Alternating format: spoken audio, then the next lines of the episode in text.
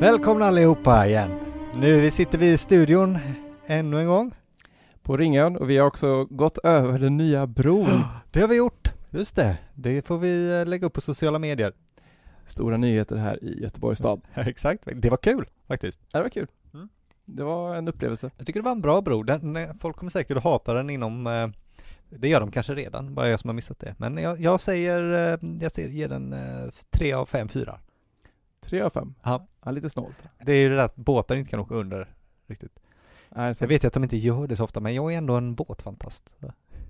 Okej, ja, men eh, då har du väl veto i den här saken. Ja, bra, då var det avgjort. Idag ska vi ha ett kul ämne. Väldigt kul faktiskt. Väldigt kul, jag är supernöjd. Vi ska prata om Oscar Wilde. Äntligen. Mm. Gillar du Oscar Wilde? Jag kan säga så här att eh, efter min otroliga Oscar Wilde-helg Mhm. så tycker jag om honom eh, faktiskt väldigt mycket. Ja, kul. Och eh, jag kommer prata lite mer om det senare också, men jag skulle säga jag kanske kommer ut ur garderoben det här avsnittet. Ja, Som en Wilde-fan. wow. Inte ut i garderoben som han gjorde, men Nej, inte på det viset. Men eh, ehm, metaforiskt. metaforiskt. Kul! Vad spännande, det ser vi fram emot. Nu Men- gjorde du ju lite redan nu, men vi ser fram emot eh, vidare eh, utklivning. Man vill ju ha en motivering också. Ja, det vill man ha. Det vill, jag ser väldigt mycket fram emot det. Men sen, sen är jag väldigt svag för en person som kan uttrycka sig väldigt, väldigt väl. Mm. Det, det kan jag tänka mig. Du är ju själv ganska liksom, språkligt begåvad tycker jag. Tycker du det? Ja. tack så mycket. Ja, men då har jag väl funnit eh, någon som bara bekräftar den bilden jag vill ha av mig själv. Ja, vad skönt. Det, ja, det är det bästa som finns när, när det händer. Eller hur? Ja. Men också, han är ju så otroligt rolig, Mm. smart, fyndig. Japp. Ja, alltså vi kommer prata om det också sen, men alltså man vill ju citera allt han har gjort. Ja, faktiskt. Men jag har ju en liten citatbok här med mig. Det finns ju utgivna, Ja, ja. faktiskt, eh, samlingar med hans citat. Ganska många. Mm, de är ganska många. Den här är kortare, det finns längre. Och eh, internetsidorna med dem är också eh, rätt många om man säger så. Verkligen. Men eh, har du något eh, Oscar Wilde favoritcitat? då? Något favoritcitat? Ja, Eh, ja, eller ett saying. jo men jag har faktiskt ett favoritcitat. Eh, Men jag, be- det har, behöver lite kontext först. Har du hört uttrycket eh, ”drink is the curse of the working class”? ja, det har jag hört. Mm, som då refererar till att på 1800-talet kom väl det, jag vet inte var det kommer ifrån, men att arbetarklassen drack för mycket och därför inte kunde hantera sig. Funkar väldigt bra i en svensk kontext också. Mm, faktiskt. Eh, Oscar Wilde irriterade väl sig på det här kanske, dels för att han var en stor, gillade en, en drink, men han var ju också ganska eh, socialistiskt engagerad och kände mycket för arbetarna. Så Han vände på det och så gav det med extremt bra uttrycket ”Work is the curse of the drinking class”. Ja, det är väldigt kul. Det, Det gillar jag. Det, jag känner, jag känner mig befryndad med det. Nej, det är väldigt kul. Det visar vad, vad man prioriterar faktiskt. Ja, exakt. Har du något själv du har tänkt på? Jag har ju ett, men eh, vi kommer säkert komma in på det lite senare, att det är lite knöligt med hans citat. Mm, lite. Så att jag har ju ett eh, som jag tycker om som är You can never be overdressed or eh, overeducated. Nej, det är fint. Du kan aldrig vara överklädd eller överutbildad, men det är inte riktigt eh, rätt. Nej. Utan, alltså jag, har- jag har liksom ehm, kollat runt lite grann. Mm. att jag tror den riktiga passagen kommer från The Importance of Being Earnest Okej. och det är Algernon som säger då, han säger då If I am occasionally a little overdressed Mm. I make up for it by being always immensely overeducated. Mycket roligare faktiskt.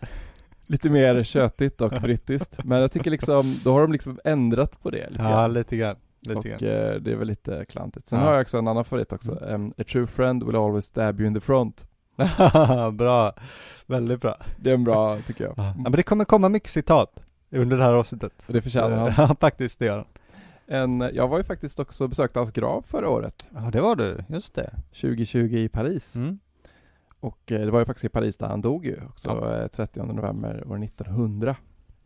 På ett hotell som då hette Hotel d'Alsace. Just det. Där har jag varit. Har du det? Eh, Utanför. Ja, ja, ja. Mm. På eh, Rue de Beaux-Arts i Saint-Germain-des-Prés. Mm. Eh, på den tiden var det ett ganska shady hotell. Ja. Idag är det femstjärnigt och eh, rätt så eh, pricey. Det är väl det som har hänt med hela det området va? Här har vi det. Alla gillar den här eh, bohem-viben. Ja. Men eh, det är lite kul också, han, han, han eh, begravdes ju först på ett ställe som heter Cimetière de Bagneau. Ja. Men flyttade sen till Père Lachaise då, där han ligger med den här jättestora gravstenen. Och eh, det är ju lite en speciell gravsten ju. ja, jag har sett bild på den. Den ser ut som någon form av, jag vet inte, assyrisk ängel Ja, nästan. Tänk, tänkte också på det. Lite eh, Nineve eller något sånt där. Ja men precis liksom, eller typ lite egyptisk kanske. Ja. Och eh, det sägs att den ska vara inspirerad av en dikt av Wilde som heter The Sphinx. Mm. Och ehm, jag vet inte, det finns ganska mycket referenser som han har gjort till just sphinxer. Okej. finns det en rolig banter i en av hans dramer då som eh, där två stycken, jag tror det är i Woman of No Importance tror jag. Ja. När en av de manliga rollerna säger att kvinnor är sfinxer utan hemligheter och Mm. hon svarar att män är orakel utan visdom. ja, bra. Lite fyndigt. Ja. Han har också skrivit en novell som heter The Sphinx, eh, Without a Secret. Så han tyckte väl om sfinxer uppenbarligen. Ja, det verkar väl så. Men också lite kul är att den här ängeln på hans grav eh, hade tidigare eh, ganska stora genitalier Jaha. Jaha. Och eh, de blev faktiskt censurerade av franska myndigheter då med ett gyllene löv när den här gravstenen invigdes. Kul. Och eh, 1961 Mm. så blev de vandaliserade, Nej, men. alltså genitalierna. Ja. Och ehm, ett rykte har varit att chefen på Père Lachaise har använt dem som brevpress. Och idag är de borta. Jaha. Alltså tänk Jag den, kanske som, ligger i kontoret där inne på... alltså, tänk den som har lagt beslag på genitalierna från Oscar Wildes grav. Det är något. Från typ Det är jag är något. 1910 eller den Ja. kan vara ifrån liksom. Men nu har de blivit ersatta av en silverprotes. Okej. Och den är lite speciell också för att den här graven har ju i ja, decennier varit överöst ju med, av läppstift. Ja, just det. Det är faktiskt även, även Sartre Beauvoirs gravar på Montparnasse är Jo, också men- väldigt täckta av just det. puss, pussar. Där har jag varit. De är... Men man kan också gissa att det kanske är en del Morrissey-fans som gjort så också. Mm. Jaha. Morrissey är en av populärkulturens stora Oscar Wilde-fans. Ja, okej, okej. Med eh, alla de här påskliljorna och Mm. även han är ju väldigt eh, fyndig och witty. Mm. Men sedan 2011 så är den ju omgärdad av glas för att det kostade för mycket att rengöra den av alla dessa pussmärken. Ja, just det. Så att familjen Wilde tyckte inte att det var lika kul som fansen. Nej, inte när räkningen kom. Nej, precis.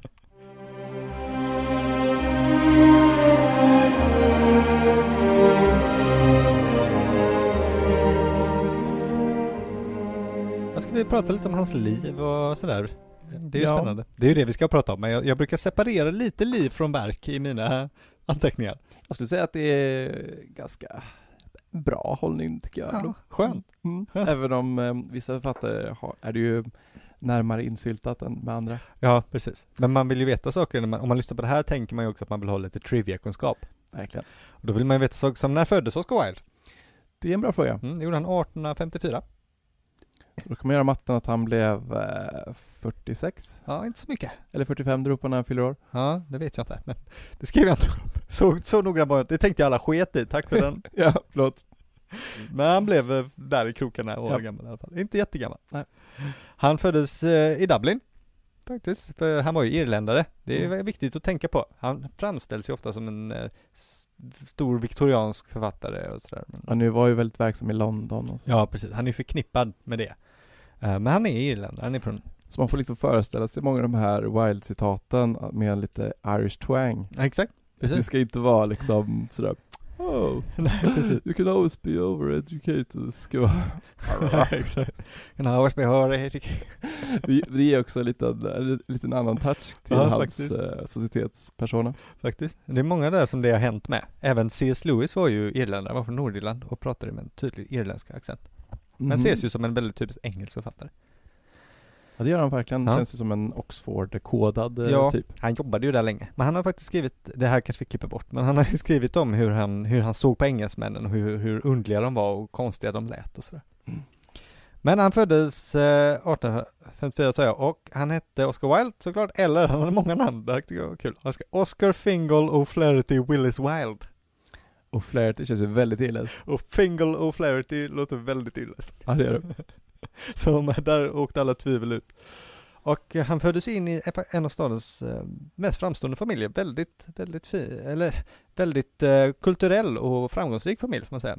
Och de var då så kallade anglo-irländare, vilket då betyder att man har lite engelskt påbrå oftast, men det är l- mest ett annat ord för att säga irländsk protestant. Ja, Ah, Okej. Alltså ma- ofta är det ju att man har lite något, något engelskt i bakgrunden, men det är det man menar. Irländsk protestant. Ja. Ehm, så det var de. Eh, och pappan då, han är en spännande figur faktiskt. Så jag vill nämna honom. Han heter Sir William Wilde. Han var läkare eh, framförallt, men han var också författare. Så det fanns i familjen. Fanns i familjen. Han skrev böcker om irländsk folktro framförallt. Han var folklivsforskare på- vid fritiden. Åh. Mm. eh, Och tydligen populär. Och här kommer en spännande detalj. Eh, Han, han gjorde ju även medicinska upptäckter för vilket han fick många utmärkelser. Bland annat blev han hedersdoktor vid Uppsala universitet Oj, 1853, året innan Oscar föddes. det är ju rätt coolt. Och han fick Nordstjärneorden av Karl XV. Oj, Så han var, fick utmärkelser i Sverige. Det sådär. var roligt. Ja, väldigt kul faktiskt. Tänkte jag inte. Nej. Så det finns alltid en koppling. Till Sverige. Och mamman då, Janewell, hon var poet. Hon Åh. var En av Mm, sin tids väldigt populära poeter. Och eh, skrev, hon skrev under pseudonymen S- Speranza, som betyder hopp på italienska.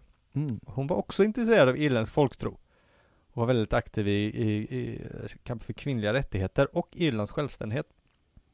Som jag sa, de verkar vara en eh, rätt bildad familj va? Ja, och eh, ändå så stod det också på typiskt eh, irländska typiskt irländska frågor för Ja. den här tiden också. Ja, faktiskt. Irländska självständigheten och ja. Ja, exakt. Och då så att man kan tänka sig att eh, s- samtalen hemma hos familjen Wilde var kanske stimulerande, Får man nog tro. får man hoppas. Ja, om inget så lär han ju lärt sig en hel del om Irlands folktro. Det är ju faktiskt väldigt viktigt för många irländska författare Ja. eh, att det, alltså just den här irländska berättartraditionen är ju väldigt, väldigt eh, rik och väldigt kulturellt förankrad. Just det. Eh, och sen finns det en väldigt spännande historia, tycker jag är då spännande, Jag har- eh, för den bär igenom hans liv också en, eh, en del. Och det är då att han döptes då såklart i en anglikansk eh, Church of Ireland-kyrka.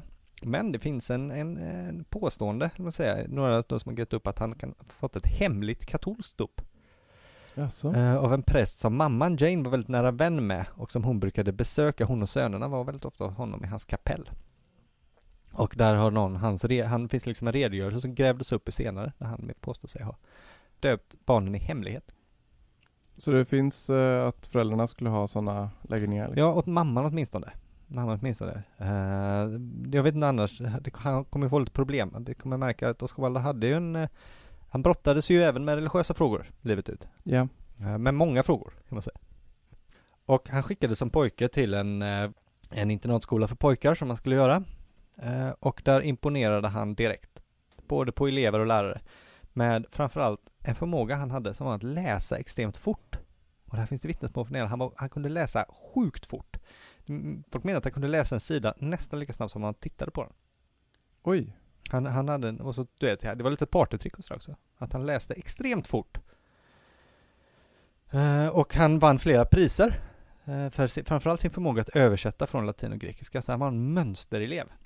Ja, för det, han läser väl Classics sen, eller Greats, eh, och ska ju Greats, varit, precis. eh, ska ju varit väldigt duktig på det, Mm. om jag förstått rätt också. Men visst, han, han fick ett stipendium då för det här. För att gå till, först till Trinity College i Dublin. Som väl är Irlands främsta universitet va? Ja, ja, absolut. Väldigt fint.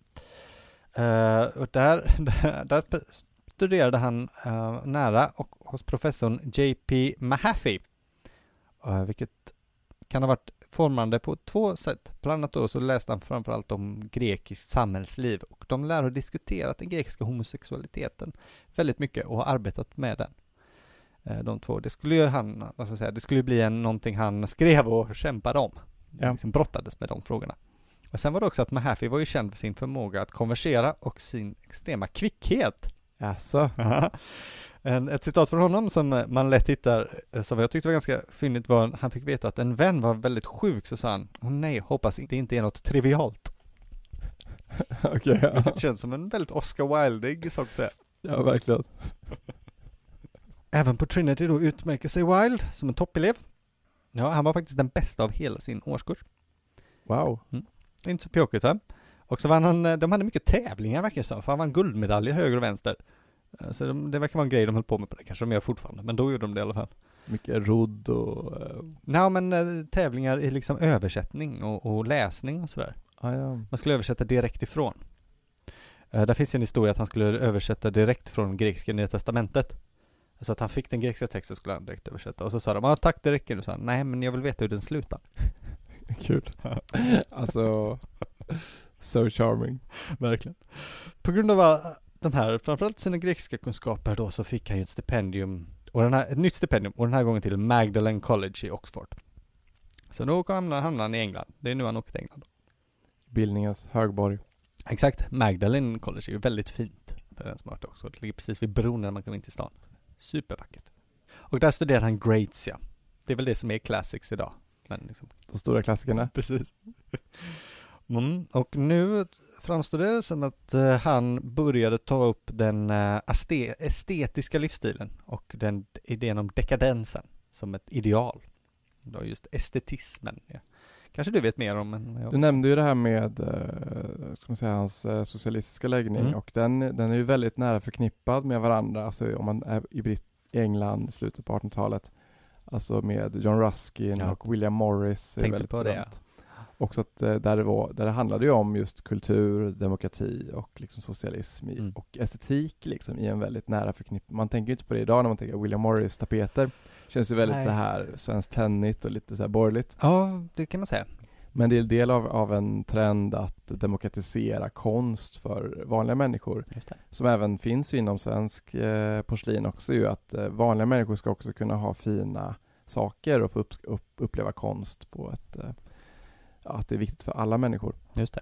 Och jag tror att han hamnar lite i den svängen också där, fast eh, en av de stora influenserna är ju då eh, inte bara John Ruskin utan också han som heter Walter Pater Mm. som är den stora renässansförfattaren. Nej, nej, vad säger jag? Stora renässanskännaren Känner den. som har skrivit om Michelangelo, Leonardo da Vinci Ja. och sånt där och eh, hade väl den här teorin om l'art pour l'art, Exakt. även om han sa det på engelska då. Ja, visst. Konst för konstens skull som skulle bli väldigt eh, viktig också för ju eh, Oscar Wilde. Nej men verkligen. Och det här verkar vara st- stora på, påtryckningar, eller påtryckningar, Vad konstigt vi pratar idag. Det var influenser på honom just på den här Oxford-tiden. Det var väl då han kom i kontakt med dem, antar jag.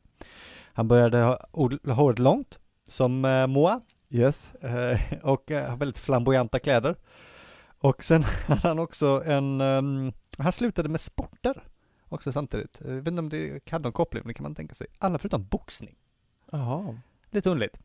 Jag, jag, jag läste, på, det- läste om det på Wikipedia, att, det- att eh, han var, liksom, han hade ju den här dandy-sidan, men att det fanns någon berättelse om att han hade blivit överfallen av fem män och att han tog hand om dem. Ja, ja men det, är en- det ska vara en sann historia. Och att folk blev också väldigt förvånade över det, att, så här, att, att Ja. Fabro gav sig på honom och han spöade alla dem. Ja, precis. Ja, men han var ju väldigt stor också, Oscar Wilde. Jag vet inte hur lång han var, men han ja, men ser var- rätt lång ut. Ja, han, men han var lång och kraftig och bra på att boxas. Så.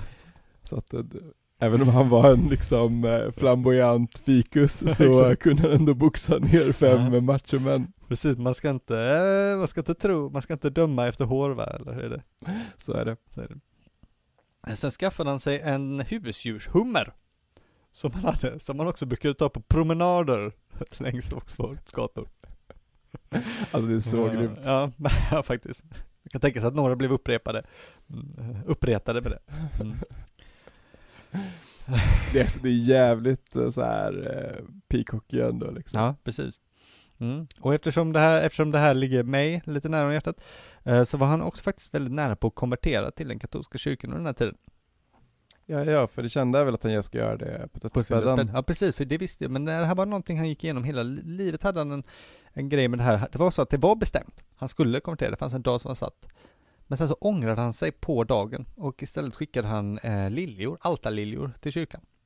Ah, okej. Eh, Han var väldigt, väldigt starkt påverkad av Cardinal Newman, eh, numera helige Newman, som, eh, som var en känd konvertit från engelska kyrkan, del av Oxfordrörelsen kallas den, som var höganglikanska människor som sen gick in i katolska kyrkan. Så det var en grej som hände då, det var mycket om det, kan man säga. Eh, Men att det var, han kunde liksom inte ge upp sin frihet på det sättet. Eh, Nej, Och, eh, och så, så, han hade ju många intressen verkligen. de gick inte alltid ihop med kanske den delen. Men det har ju fastnat lite hårdare att det ska vara just på dödsbädden för det känns så, det är så narrativt och så. Ja, precis. Ja, precis, men vi kommer till det. Ehm, eh, han, eh, han träffade ju även eh, lite damer här, faktiskt. Han är ju känd som homosexuell just, men det är väl lite förenklat kanske.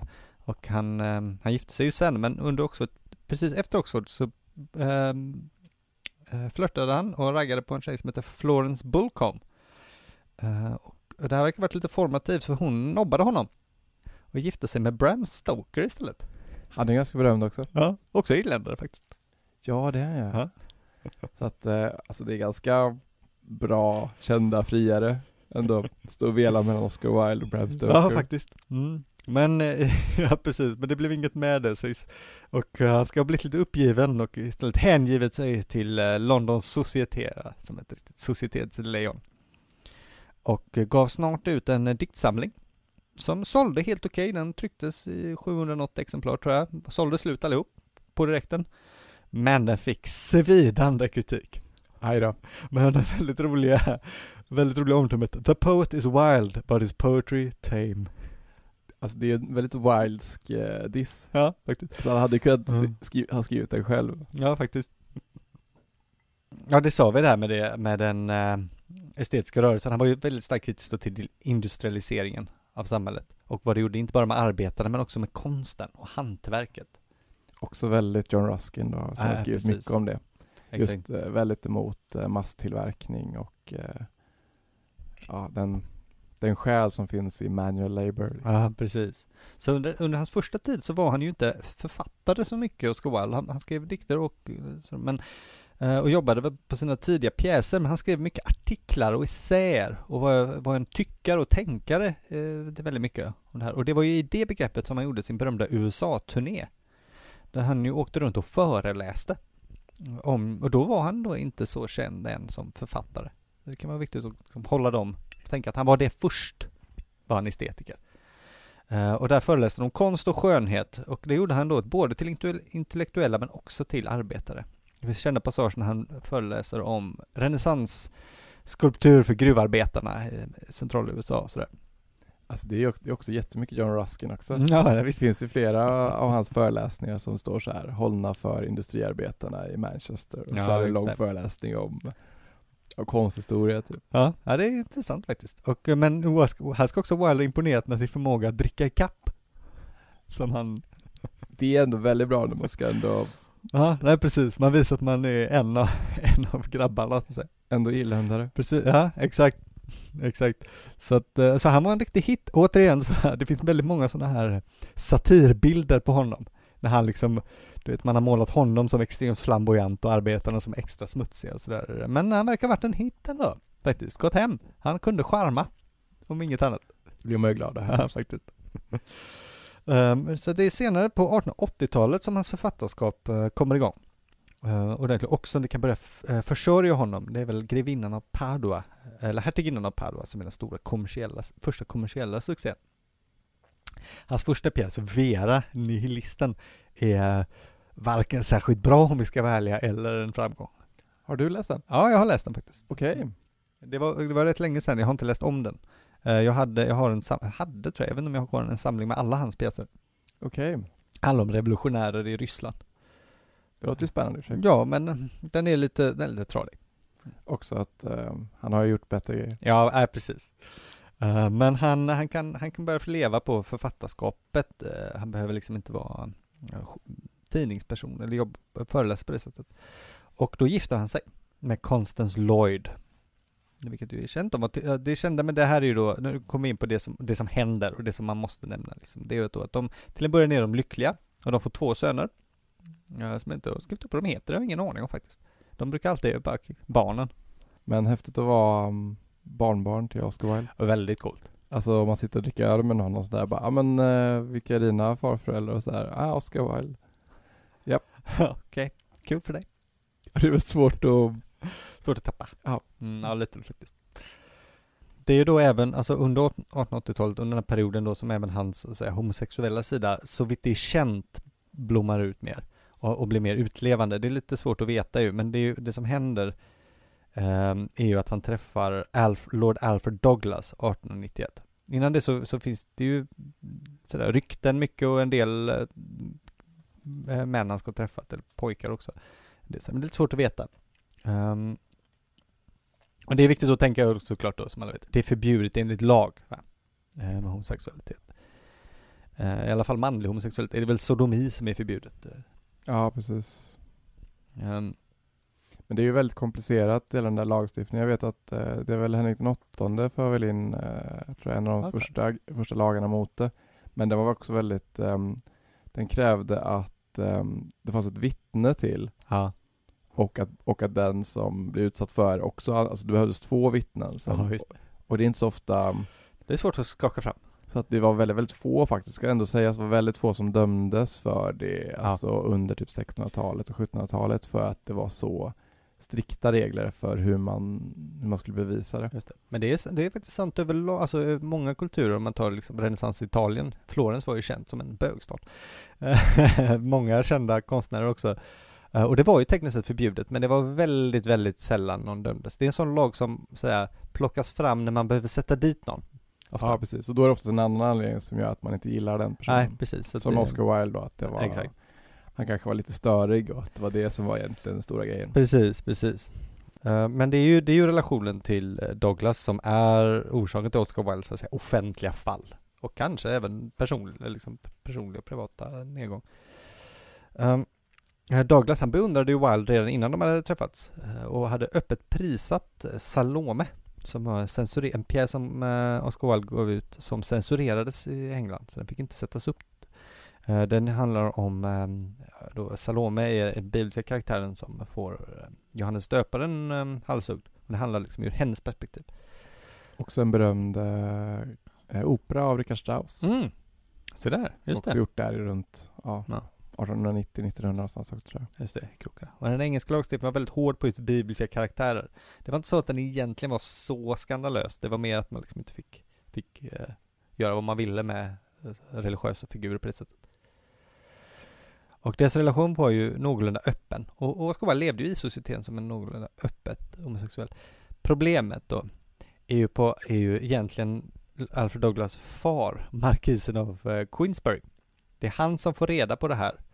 Och då är det så här då att det är okej att vara som Oscar Wilde, en, en, liksom, en karaktär, en personlighet som också är homosexuell och är den här dekadanta, flamboyant person- eh, personen i offentligheten tills det börjar skada en familjens rykte. Därför att markisen av Queensberry, han är orolig över sin son och sin familjs position i samhället. För han, liksom, ska man vara en av samhällets s- liksom, ledande män, han vill väl kanske att han som ska sitta i parlamentet ska liksom bli något, då går det inte. Turerna är ju ganska många, så att, eh, så att det är ju så att, att det är ju f- farn då som anklagar eh, Wilde öppet för homosexualitet. Det gör han ju först vid att lämna en lapp. Den är ganska rolig. Ja, han stavas fel också på sodomite. Hade han det? Ja. Jaha. Eh, jag kommer inte ihåg vad det står, somdomite eller Det något står sånt ju, eh, han kommer då, han är, det är väl en premiär eller något sånt där. Mm. Och så eh, lämnar han ett kort till Oscar Wilde, där står For Oscar Wilde, Posing Sodomite. där. Exakt. Just det. Och det som händer, Oscar Wilde han skjuter sig lite i foten också för han försöker ju sätta dit eh, Lord Douglas då. Han, an- han anmäler ju pappan, Mm. Queensberry, för eh, förtal. Precis. Och tänker ju och försöker få honom ditsatt. Men det, det, det slår ju bakut lite grann. kan man säga. Ja, för att då blir liksom det som, eh, det som då är Queensberrys eh, case för att kunna vinna den här förtalsdomen är ju att om han kan visa att det är sant. Mm, Exakt. Och då eh, vänder han ju så att säga eh, förstoringsglaset mot sig själv och, s- och granskningen av sitt eget liv. Precis. När han egentligen bara borde ha gjort någonting helt annat kanske. Exakt. Så det är egentligen två rättegångar som sker. Den första är Wild v Queensbury då, som handlar om det här. Och sen blir det ju då en ny rättegång ifall han är homosexuell, homosexuell eller har utfört homosexuella handlingar och därför ska få fängelsestraff. Det brukar kallas för Regina v Wild då, drottningen mot, eller alltså staten mot Wild. Och det är den som är den kändare delen, den andra. Eh, den sker 1895 och det ska ju då allt hänga på en rad som inte är skriven av Oscar Wilde, den är skriven av Alfred Douglas. Eh, ofta misquotad till Oscar Wilde, men det är Alfred Douglas som har skrivit den i dikten Two Loves. Eh, och raden går ju då The Love That Dare Not Speak Its Name. De blir kända. Och det är det det ska hänga mycket på. Vad är The Love That Dare Not Speak Its Name? Och varför där det inte spikas ett Nej, precis. Rätten tolkar ju det här då som en eh, hänvisning till homosexualitet mellan eh, Wilde och Douglas. Och Wilde försvarar sig, eh, men han, han gör lite det man kan kalla en Sokrates. I Att han försvarar sig väldigt retoriskt och väldigt snyggt, men kanske inte går till liksom kärnan i åtalet. Nej, han övertygar inte. Men han slinker undan. Alltså han heller motsäger inte egentligen utan han drar ju referenser, massa paralleller till antikens Grekland, till bibelhistorier om David och Jonathan, till renässansen och till Shakespeares poesi om relationer mellan två män, framförallt då en äldre och en yngre man och den. Det är inget, det är ju lite det de säger också. Bara för att alla de här är bögar liksom, Exakt. så är väl du också det i så fall. Exakt. Eh, så att här- det, det är ju ett väldigt bra tal, fyllt med kvickheter va? men det övertygar knappast på juryn. Lite intressant är ju också med tanke på också dagens eh, så här, gangsta-rättegångar är ju att de använder ju också hans litteratur Mm, just som, det. som hänvisning då, alltså Dorian Gray och eh, liksom andra grejer som bevisföring för att han skulle vara homosexuell. Ja. Vilket är ju är väldigt intressant. Det är den här faktiskt. Verk och person, eh, ja, relationen. ja, faktiskt. Ja, exakt. Så redan då, Redan då ja, tänk på det. när du skriver kultur. Ja, precis. ja, nej, men han åkte dit och ehm, ja, han fick ett ganska hårt straff.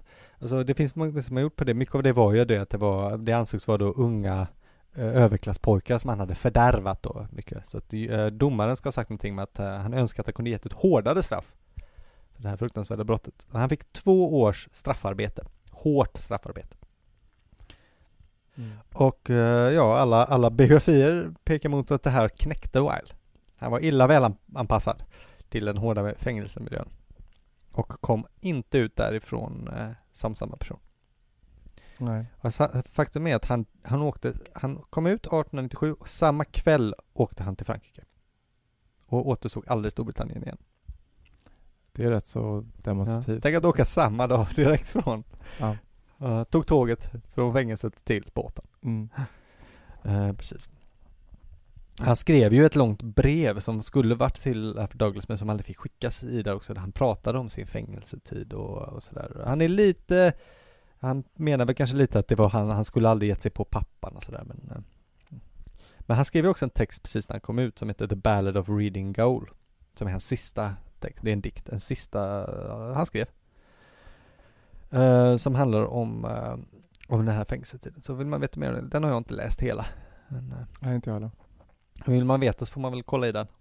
Ehm, och sen, men han verkar ha varit väldigt deprimerad. Han försökte här bli tillåtet att gå på en jesuitisk reträtt i Frankrike. Men han blev nekad. eh, vilket han ska, ha gr- han ska ha gråtit när han fick med- meddelandet och gått in liksom i en, eh, en depression helt enkelt. Ja, Han såg väl ingen, ingen utväg riktigt vad han skulle ta vägen eller syssla med. Mm. Och han eh, träffade där, han började faktiskt kallas, han bytte, han bör- bytte namn i offentligheten. Han gick un, un, under namnet Sebastian Melmot. Ja, Mm. namnen med dig. Ja, exakt. Efter eh, dels Sankt Sebastian, som han gillade, och en karaktär i en bok skriven av hans eh, farbror tror jag. Eh, Så hans farbror var också författare tydligen, så det var en väldigt skrivande familj. Som också tror jag hette Melmot och som hade sålt sin själ till djävulen. Aj då, Mm, Det var en väldigt intressant namnkombination där. får man säga.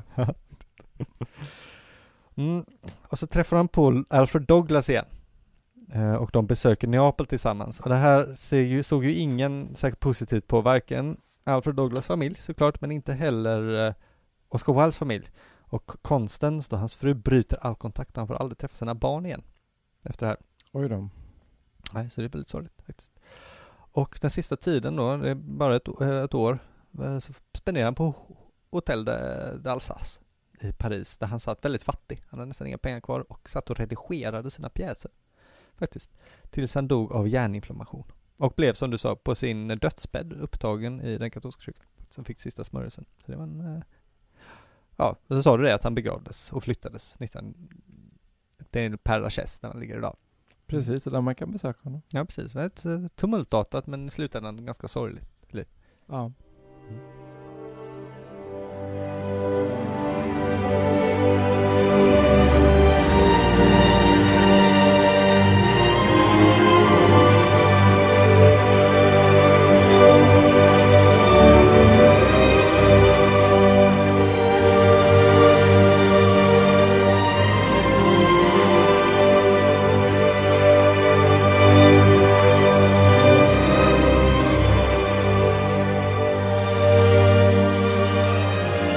Värt att nämna är också att den här podden görs i samarbete med Delfine förlag. Sveriges bästa förlag som kommer ge ut en eh, hel del klassiker. Kommer jag. Mm, Vi. Vi, precis, för det är vi som, det är vi som gör det också. Ja. Så att, eh, det- gå in på delfine.se så kan ni kolla mer och se eh, oss. Och allt kul som kommer komma. Ja precis, så gör det! Ja, men nu har vi pratat om eh, människan Oscar Wilde. Mm. Då borde vi gå in lite på hans eh, texter. Han är ändå berömd författare och inte bara en berömd person. Nej, det är väl mer än rätt nu va? Verkligen. Och han har ju skrivit ganska mycket i ganska olika genrer. Mm. Alltså essäer som du nämnde, han har skrivit spökhistorier, han har skrivit poesi, dramatik och så en roman. Och sagor för barn. Och sagor också ja. Mm. Så att, eh, och som du sa, i början var det en hel del poesi. Ja. Men eh, det var ju inte så att det slog igenom superstort liksom på det sättet när den Nej. kom. Alltså han blev väl berömd, men det var inte så att det var att han blev så himla hyllad för det. Men den stora, liksom, den stora händelsen är ju då romanen eh, Dorian Grays porträtt Mm, just det. som är hans enda roman. Och som ju är väldigt berömd och ikonisk eh, på många sätt. Eh, Ja. Har man läst eh, något av honom så har man läst den. Precis, det Ja. brukar ju vara så liksom. En symbolistisk, eh, dekadent, dandyistisk och lite kuslig bok ju. Ja, visst. Mm. Och som ju hör ihop med den här liksom den dekadenta rörelsen då under slutet på 1800-talet. Eh, Konsten för konstens skull och så här, relationen mellan konst och verklighet och konst och liv och sådär. Mm. Och eh, den börjar ju med då en man som målar ett porträtt av Dorian Gray. Som eh, nästan bryter ihop när han får se hur vackert det är. Ja. Dorian Gray träffar ju sen en person som heter Lord Henry Wotton. Just det. Och ehm, han blir väldigt inspirerad av en eh, väldigt hedonistisk livsstil. Ja, kan man säga. Dorian Gray är ju en väldigt ung och snygg. Mm. En fager gosse. Stans, stans eh, snygging. Ja. Mm. Kanske finns en likhet här mellan hans möte med Douglas där då. Ja, men det är inte omöjligt. Mm, En ung Den är fager lite pojke. skriven lite innan det i och för sig. Men. Ja, ja, det är sant. Han förut eh, såg eh, vad som skulle hända. Ja, ja, precis. Och Dorian Gray är ju liksom framförallt ledsen då att hans eh, skönhet ska förfalla. Mm. Medan det här porträttet då har liksom fångat hans eh, liksom skönhet eh, Precis. för alltid. Ja. Och han väljer då att göra en form av eh, som kallas faustisk pakt då. Mm. Där Att han då eh, byter. Så han får själv då behålla sin skönhet medan porträttet åldras i hans ställe. Ja. Och eh, med inspiration av den här då, Lord Henry Wotton, så börjar han leva väldigt, väldigt utsvävat. Och eh, blir väldigt elak ja. väldigt och illa. självisk mot eh, inte minst den, eh, den kvinna som älskar honom. Ja. ja, just det. Sybil. Exakt. Tror jag. Hon tar självmord va? Precis, Mm. hon är skådespelare och eh, han gillar ju bara henne på scen då, Mm. inte hennes verkliga jag. Nej. Och tar livet av sig. Och, eh, men han är väldigt dum och elak och ehm, men fortsätter då se lika vacker ut. Men allt han gör, alla synder och alla elakheter visar sig istället på tavlan Just som får ett fulare och ondare liksom, grin för varje dag som går. Mm. Och eh, Dorian Gray då han förfasas över att se det här porträttet då som på något vis ska alltså symbolisera hans förtappade själ då. Just det. Så han bestämmer sig för att gömma det hemma. Mm. På vinden eller något. Ja precis, och bakom någon, eh, det är väl bakom något lakan eller något sånt där. precis. Men den här konstnären då, han heter väl Basil. Han eh, vill ju se sitt vackra porträtt Det är klart han vill. och eh, får då möjlighet att göra det. Men eh, förfasas ju över vad som har hänt med hans vackra tavla. Ja, inte konstigt. Nej, inte konstigt. När han ser de här, det här fruktansvärda ansiktet då som är förvridet av ondska och eh, elakhet och tittar på honom. Ja, precis. Och eh, Dorian tycker då att det är en bra idé att eh, hugga ner honom med kniv. Mm. Ja. Underlig twist där, men det är också, han, han eh, spoilar lite att han har ett magisk tavla. Ja, precis. Det är inget man vill gå runt och säga kanske. Nej, så, så det är ju massa personer som dör Ja. och eh, det blir inte så himla bra. Och eh, det blir bara värre och värre kan man väl säga. Och eh, till slut bestämmer han sig då för att ge upp då för alla synder som han har eh, Mm. tillskansat sig. Och ehm, bestämmer sig då för att hugga en kniv genom tavlan. Och man hör då ett skrik genom huset. Och hans tjänare springer dit och hittar en gammal ful gubbe med en kniv genom hjärtat. Mm. Och porträttet är lika vackert som när det målades. Just det. Pa, pa, pa. Men ungefär sådär är väl den romanen. Ja, precis. Jag tyckte, jag, en sak som jag tycker är lite underlig. Den här då, dels var det ju då att när den gavs ut först i eh, tidskriften Lippincott's Monthly Magazine. Ett riktigt bra namn på en Mycket. Lippincott's. Men så ibland har de för engelska namn. ja, Så att det, är som, det är som att de är en karikatyr. Eh, då hade ju tidningen redigerat texten läste jag. Jaså? Tagit bort en massa de- de grejer för att den nog inte skulle c- censureras antar jag, eller tas emot med sån fasa.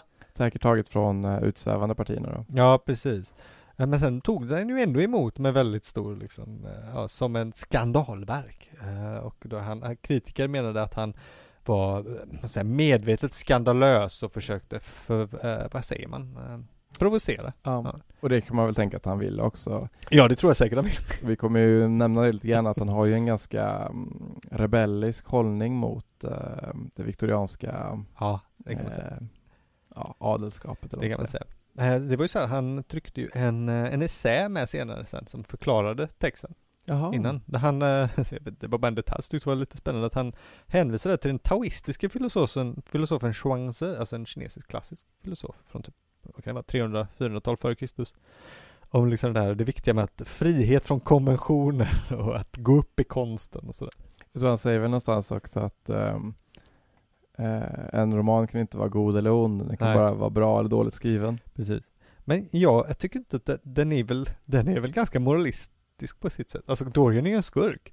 Ja, ja men det är han verkligen. Alltså en Tänk- rolig grej är ju att ehm, eh, Dorian Gray i boken är han inspirerad av en eh, Poisonous French novel. Mm. Och eh, det är faktiskt ganska kul då för att den här boken är ju del av en trend i europeisk Ja. litteratur, men som är lite mer fransk än, än engelsk. Mm. Och eh, Oscar Wilde hade ju en väldigt stark koppling, han var ju många gånger i Frankrike ju. Ja, han beundrade pratade ju Frankrike och Han pratade ju flytande franska också ju.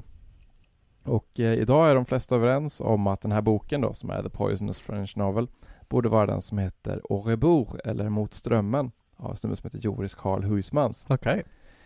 Man, man tänker att det är den boken. Mm. Och eh, det är lite roligt också för att eh, huvudrollen i Underkastelse av Welbeck, Ja, han är ju expert på just Huysmans, alltså är det så? här? på just denna dekadenta författare. Han blir också katolik också sen, eh, Huysmans. Ja, så där. Så han omvänder sig sen eh, efter denna dekadenta tid i hans liv. Vad härligt. Och eh, den här boken handlar om en, eh, jag har faktiskt läst den, Mm. handlar om en man som heter Desessant och som avgudar det artificiella. Han, eh, hans enda konstform som han tycker om är parfymer. Ja, men det är ju fint. Ja, men eh, och inte då som doftar alltså blommor eller någonting som man vet vad det är, utan det ska Aha. vara, det är abstrakt, Okej. artificiell parfym. Okej. Alltså om han har levt idag så har han gillat eh, godis som smakar artificiellt. Ja, just det. Inte så här citron eller liksom apelsin, utan det ska bara smaka konstgjort Just det. godis. hade han- Finns det bubblis? Precis, det hade han gillat. Han är också ganska grym, det finns en väldigt rolig scen när han plockar upp en fattig pojke på gatan. Ja. Och så tar han med honom till en ganska piffig bordell Mm. och betalar för honom. Ja. Och han är kanske så här, jag vet inte, 14 kanske, Ja. 15. Och sen säger han då till honom, nu, nu har jag sett till att du kommer lägga hela ditt liv på att göra allt för att få tag på pengar för att kunna göra det här om och om och om igen. Oj då. Han har alltså lett in honom då på frestelsernas eh, väg och på en eh, kriminell bana som alltså bara kommer kretsa kring ja, njutning och pengar. Ja, det var ingen bra. Så Nej. det, men det är en ganska dekadent bok det också, så att, eh, får man väl säga. Ja. Nej, men jag tycker bara att det är, alltså, det är ganska tydligt att, så att säga, narrativet och författaren i boken tycker att Dorian Gray är dum. Ja, verkligen. Alltså porträttet blir fult. Verkligen. Så att det är på ett sätt, den har en väldigt tydlig moral tycker jag. Så jag vet inte om jag är Och att det så- finns en själ som eh, deformeras av onda handlingar. Eh, exakt, precis. Det tycker jag ändå framgår, så jag vet inte om jag tycker att kritikerna på 1890-talet var så himla eh, skarpa på det. Alltså den är ju skandalös för att den handlar om en person som gör elaka saker. Eh, exakt, Men sen måste man ju förstå eh, inramningen. precis.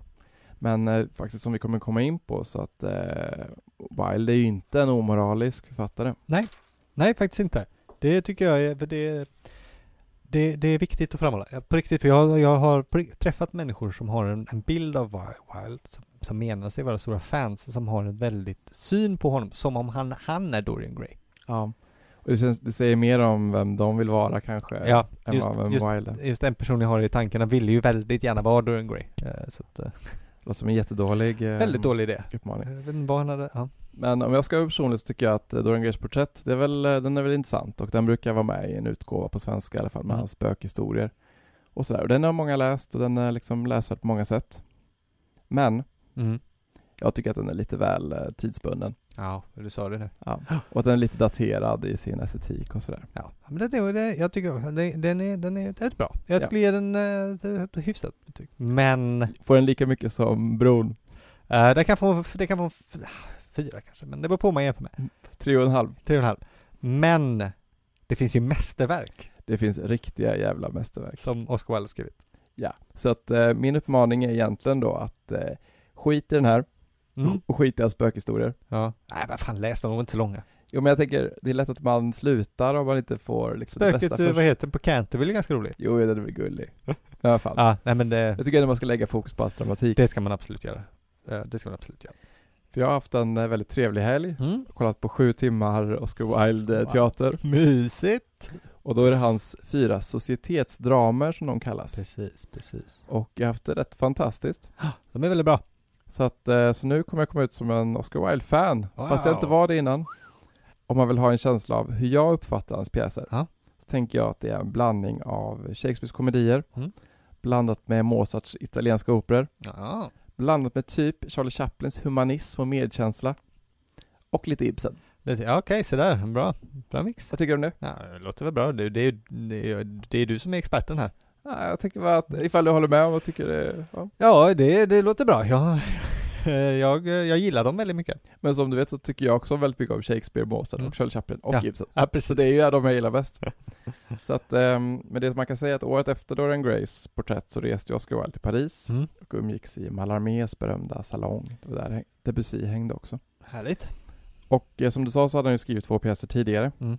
Vera och The Nihilists och The Duchess of Padua. Precis. Men eh, de hade väl kanske inte slagit riktigt mycket som det kommer bli nu. Nej, Padua, hertigen av Paduas låter okej. Men den är liksom lite av en Shakespeare-pastisch. Den Liksom, du vet, utspelar sig på ett hov i Italien och sådär lite. Ja, det är en annan grej. Han, han gör ju något nytt med, eh, med eh, societetsdrama. Verkligen, och med de här fyra pjäserna då, det här, nu är vi alltså innan de här rättegångarna Mm. och lite parallellt. Ja. Men eh, med, i och med dem så kommer ju han bli eh, alltså, senviktorianska Londons mest framgångsrika dramatiker. Och det är ju fyra pjä- pjäser vi pratar om då. Först är då Len- Lady Windermere's Fan, Mm. sen är det A Woman of No Importance, Just det. An Ideal Husband och The Importance of Being Earnest. Ja. Och eh, jag tänker för dramaturgins skull att vi faktiskt börjar med den sista, Men, ja ah, okej, shit. Uh, den mest berömda. Du vände på det. Mm. Japp, jag tänker att det Kronan på verket lite också. Mm, jag tycker, men det kommer bli ett mycket mer ehm, härligt case. Ja, ah, okej, vad bra. Ja, vad bra. För jag tycker att den sticker ut lite grann. Ja. Och det är den mest berömda. Så Mm. att eh, The Importance of Being Earnest. Den handlar då om en eh, kille som heter Jack Worthing mm-hmm. som bor på landet. Och eh, han har då hittat på en bror i stan Mm-hmm. som är sjuklig och dekadent Mm. Just det. som heter Ernest. Ja. Och det är för att han ska kunna åka in till stan och roa sig helt enkelt utan att behöva redogöra då för sina aktiviteter i stan. Precis. En Bamburist. En Bamburist, precis. Då tror ju de att han är där inne och tar hand om honom, Ja, egentligen så är just det. han bara runt och har kul. Ja, väldigt bra trick. Väldigt bra. Mm. Och i stan så kallar han sig då Ernest för att då kunna vara fri och eh, leka runt. Ja. Där förälskar han sig i en ung kvinna, Mm. som han också friar till. Problemet är ju att eh, hon är väldigt betagen i att han heter just Ernest. Just det. Det är ett sånt Ernest namn ju. Eller hur? Det Det är så är, härligt. och, och det är väldigt, väldigt viktigt att han heter Ernest, Ja. inte Jack. Nej, för Jack heter ju bara väldigt vanliga människor. Precis. Tråkiga killar. Som sitter lite i en pickel där. Ja. Jack, eller Ernest, han är också vän med eh, hennes kusin då, som heter Algeron. Som eh, jag bär tweed för att hylla idag. Mm, fint. Han hör honom berätta var hans lanthus ligger. Ah, just det. Så Algeron åker dit och låtsas vara Jacks bror Ernest, Nej. ja. som ju inte finns. Åh, vilken, vilken twist. Ja. Och det är väldigt roligt då för att Ja. eh, Jack har ju precis kommit tillbaka till sitt lanthus klädd i svart och Mm. annonserar att eh, Ernest har dött. Ah, han ska- utomlands. Han ska försöka göra sig av med Ernest. Åh Ja, nej. precis. Och då står då han, Ja. Algeron där och säger att han är Ernest. Mm. Ja, Inget bra. Och han blir då också förtjust i den unga kvinna som Jack är förmyndare för. Just det. Och även hon blir väldigt förtjust i Algeron då. Ja. För att han heter Heter Ernest. Ja, Det är ett så ärligt namn. Precis. Vilket han ju inte heter. Nej, Så det finns då en väldigt rolig ironi här att alla som kallar sig Ernest är notoriska lögnare. exakt. Men eh, lurendrejeriet kommer då i all sin dager då när Algerons kusin Mm. som då ska gifta sig med Jack Worthing då kommer ut och det visar sig att eh, både hon och den här protegén då ska gifta sig med en viss Ernest Worthing Ja, just det. utan att veta att det inte finns någon som heter så, men två stycken som utger sig för att heta så. Ja. Och utan att säga för mycket så slutar det ju gott Mm. och väldigt likt Figaros bröllop Ja. Om man kan den väl, Lite, lite grann. får man säga. Ja, faktiskt. Så att eh, det här låter lite enkelt och fånigt kanske, Mm. men den är så himla bra skriven. Den är så extremt rolig dialog. Alltså det är, Alltså den första halvtimmen är ju konstant garv. ja, alltså det är en fröjd. Ja, faktiskt. Och det är fyndigt, kul, smart, vitsigt, charmigt, att det är Ja. intressant. Mm. Och det här är alltså Wildes mest berömda pjäs. Just det. Men det är lätt att eh, då tro att Wilde bara är societet och fyndighet och dekadens och sånt där. Så är det. Så är Men det. så är det ju absolut inte. Nej. Och det visar sig allra, ty- alltså allra tydligast i de här tre andra pjäserna, Mm. Okej. tycker ja, jag. Ja, det, ja det, det kanske det gör. Mm. Det har du rätt i. Mm. Och jag tänker vi börjar ta dem i ordning. Mm. Hans första av dessa är ju då pjäsen då Lady Windermere's fan, Mm. som handlar om en eh, fallen kvinna. Just det. En kvinna som har petats ut från societeten och eh, som ingen vill bjuda in till sina salonger. Det är tråkigt. Och det är väl inte Lady Windermere heller. Nej. Men eh, är en kvinna som män då gärna besöker och eh, roar sig med. Mm. Eh, Lady Windermere är väldigt ung och eh, hittar då att hennes man har betalat ut stora summor pengar till henne. Ah. Och tror då såklart att hennes man, bara sedan två år tillbaka, inte älskar henne utan lägger alla sina pengar på en prostituerad. Just det. Men så är det ju inte. Nej. Och eh, jag ska inte avslöja för mycket, men det är inte så. Nej. Men pjäsen visar verkligen Oscar Wildes sympati då med kvinnor och hur orättvis societeten är och hur olika man behandlar män och kvinnor utefter vad de har gjort. Just det. Och eh, detta finns faktiskt i alla de här pjäserna, alltså att, eh, som vi ska prata om. Alltså det finns återkommande teman är att det finns olika regler för män och kvinnor. Det är det faktiskt. Man pratar ofta om eh, kvinnor with the past och men with the future. Just det, exakt. Precis. Ett eh, vanligt eh, Wild-citat man hör ju. Precis. Ett av de genomgående teman då för de här tre pjäserna är just ideal. Mm. Jag tror han säger i slutet på, eh, inte han, då, någon säger i slutet på Lady Windermere's fan, ideals are dangerous. Och det handlar om att det är så lätt i det viktorianska London att ha dessa omöjliga ideal av moral och kyskhet och dygd. Men hur eh, verkligheten är så mycket mer komplex än så. Just det. För att, ehm, och det tycker jag är så himla fint faktiskt. Alltså den här boken, eh, eller den här pjäsen, den eh, liksom upprättar verkligen den här kvinnan och de uppoffringar hon har varit tvungen att göra för eh, Lady Windermere. Just det. Och eh, det är väldigt, väldigt fint. Han är väldigt eh, sympatisk. Mycket. Och eh, det, det märks kanske allra bäst i den eh, pjäs som kommer efter den här. Det här är hans första, det är då Mm. han liksom, man brukar säga han crack the code i hur man gör en eh, bra pjäs. Just det. Men eh, wow, alltså nästa pjäs är ju A Woman of No Importance. En fantastisk pjäs, en pjäs jag verkligen älskar faktiskt. Det är ju den typ finaste av alla. Mm. Ja men jag, ty- jag gillar den jättemycket faktiskt. Och eh, jag, jag var väldigt besviken när jag läste att den har lite blandat rykte. Faktiskt, folk brukar mena att det här är den mest misslyckade av de här pjäserna. Fan, jag tyckte det var den starkaste. jag tycker också det, att den är väldigt stark. Vet du vad Sebastian? Nej. Jag tror det kanske har att göra med att du och jag är uppvuxna med eh, Ma- Mamas boys. ja, Mammas Boys. Mamas boys. Kan vi säga.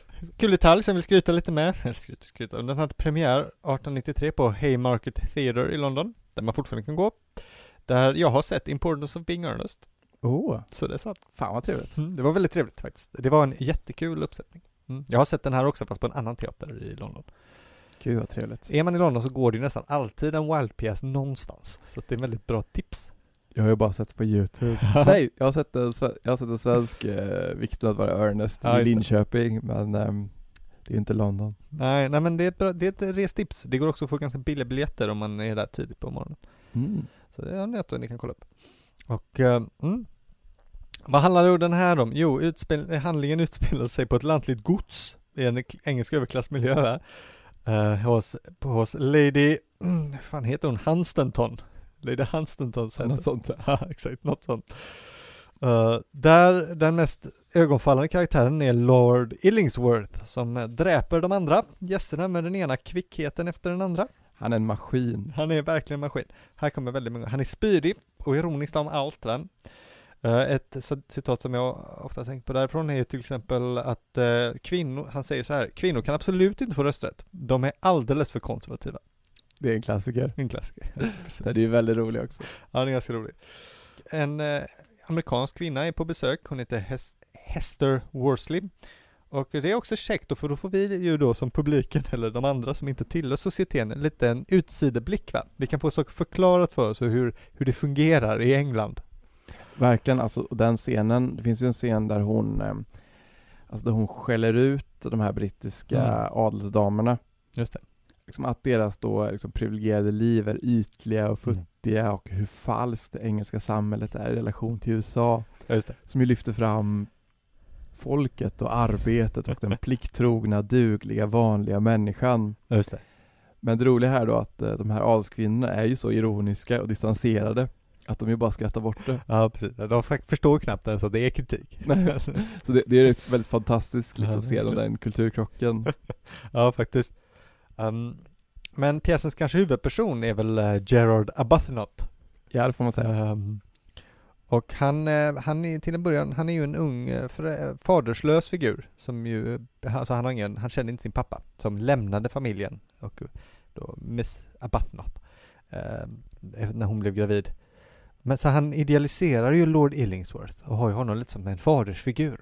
Ja, Jag ser ju väldigt mycket upp mot honom och ska ju försöka börja följa honom eh, i livet. Gå hans väg som en eh, ungkarl och Han får ju hans- en anställning hos honom då som privatsekreterare. Ja, precis. Eh, mm, Och mycket av pjäsen, utan att gå igenom hela då, handlar ju lite om han, för han blir ju kär i eh, Hester. Ja. Så det handlar ju om då, ska han gifta sig med Hester och bli en hederlig liksom man med familj? Eller ska han följa Lord Illingsworths fotspår och bli en eh, dekadent eh, ungkarl? va? Mm. Och eh, jag kan spoila lite på slutet. Om jag får det. Det är klart du får. För han får ju då reda på att det är Lord Illingsworth som är hans riktiga far. Ja. Som då lämnade mamman.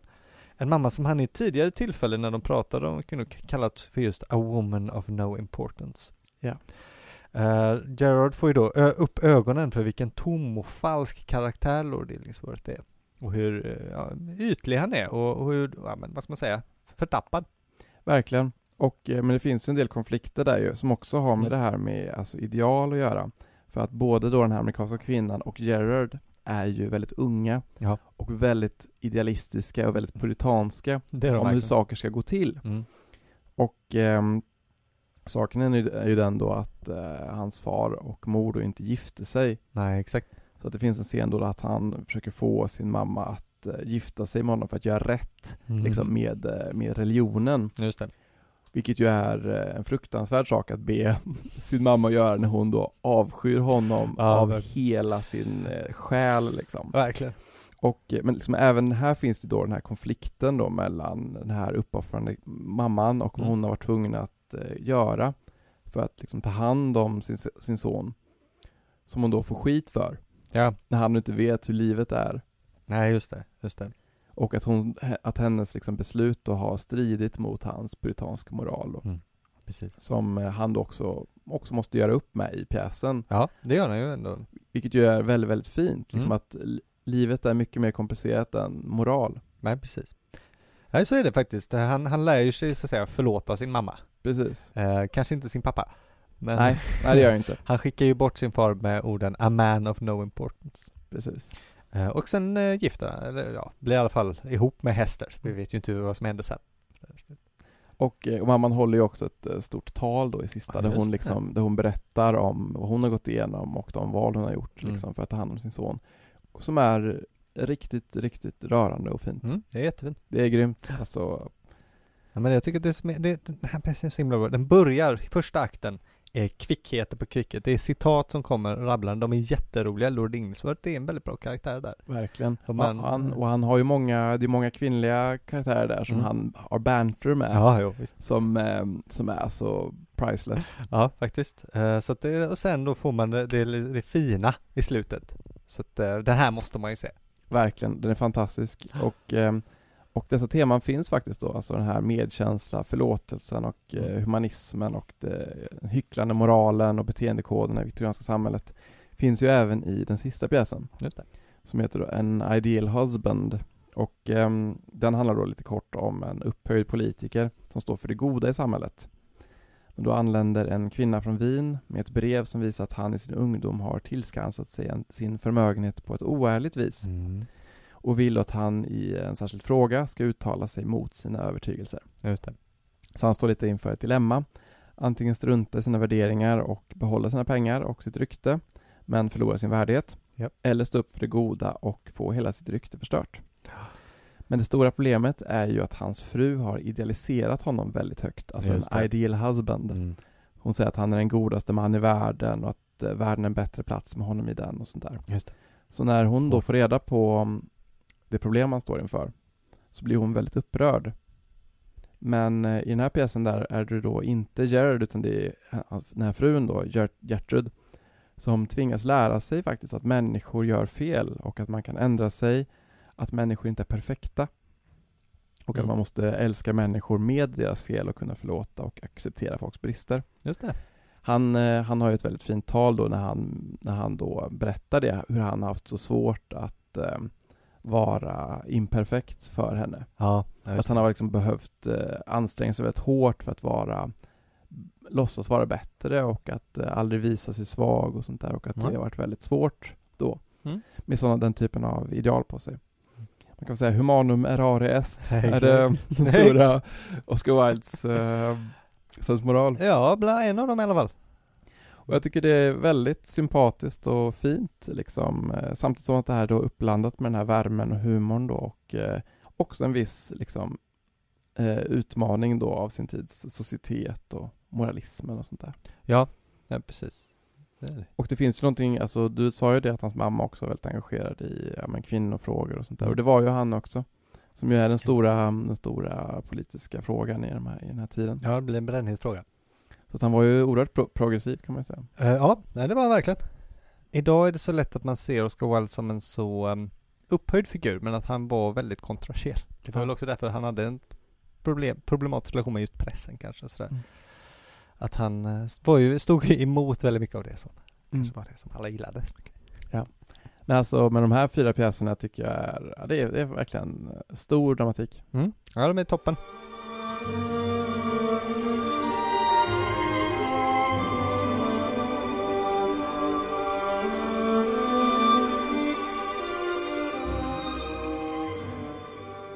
Ja, ska, om någon är kvar här så ska jag avsluta med en rant. Det är klart det ska. Rant. Det finns nämligen det här va, något som jag stör mig på och, och ganska mycket, något väldigt vanligt och det är hur man använder sig av citat. Framförallt citat av eh, berömda människor, författare ofta, för att göra missvisande karikatyrer ofta av deras personlighet och kanske påtvinga dem åsikter de inte alltid har. Och få människor är det här så passande på som just Oscar Wilde.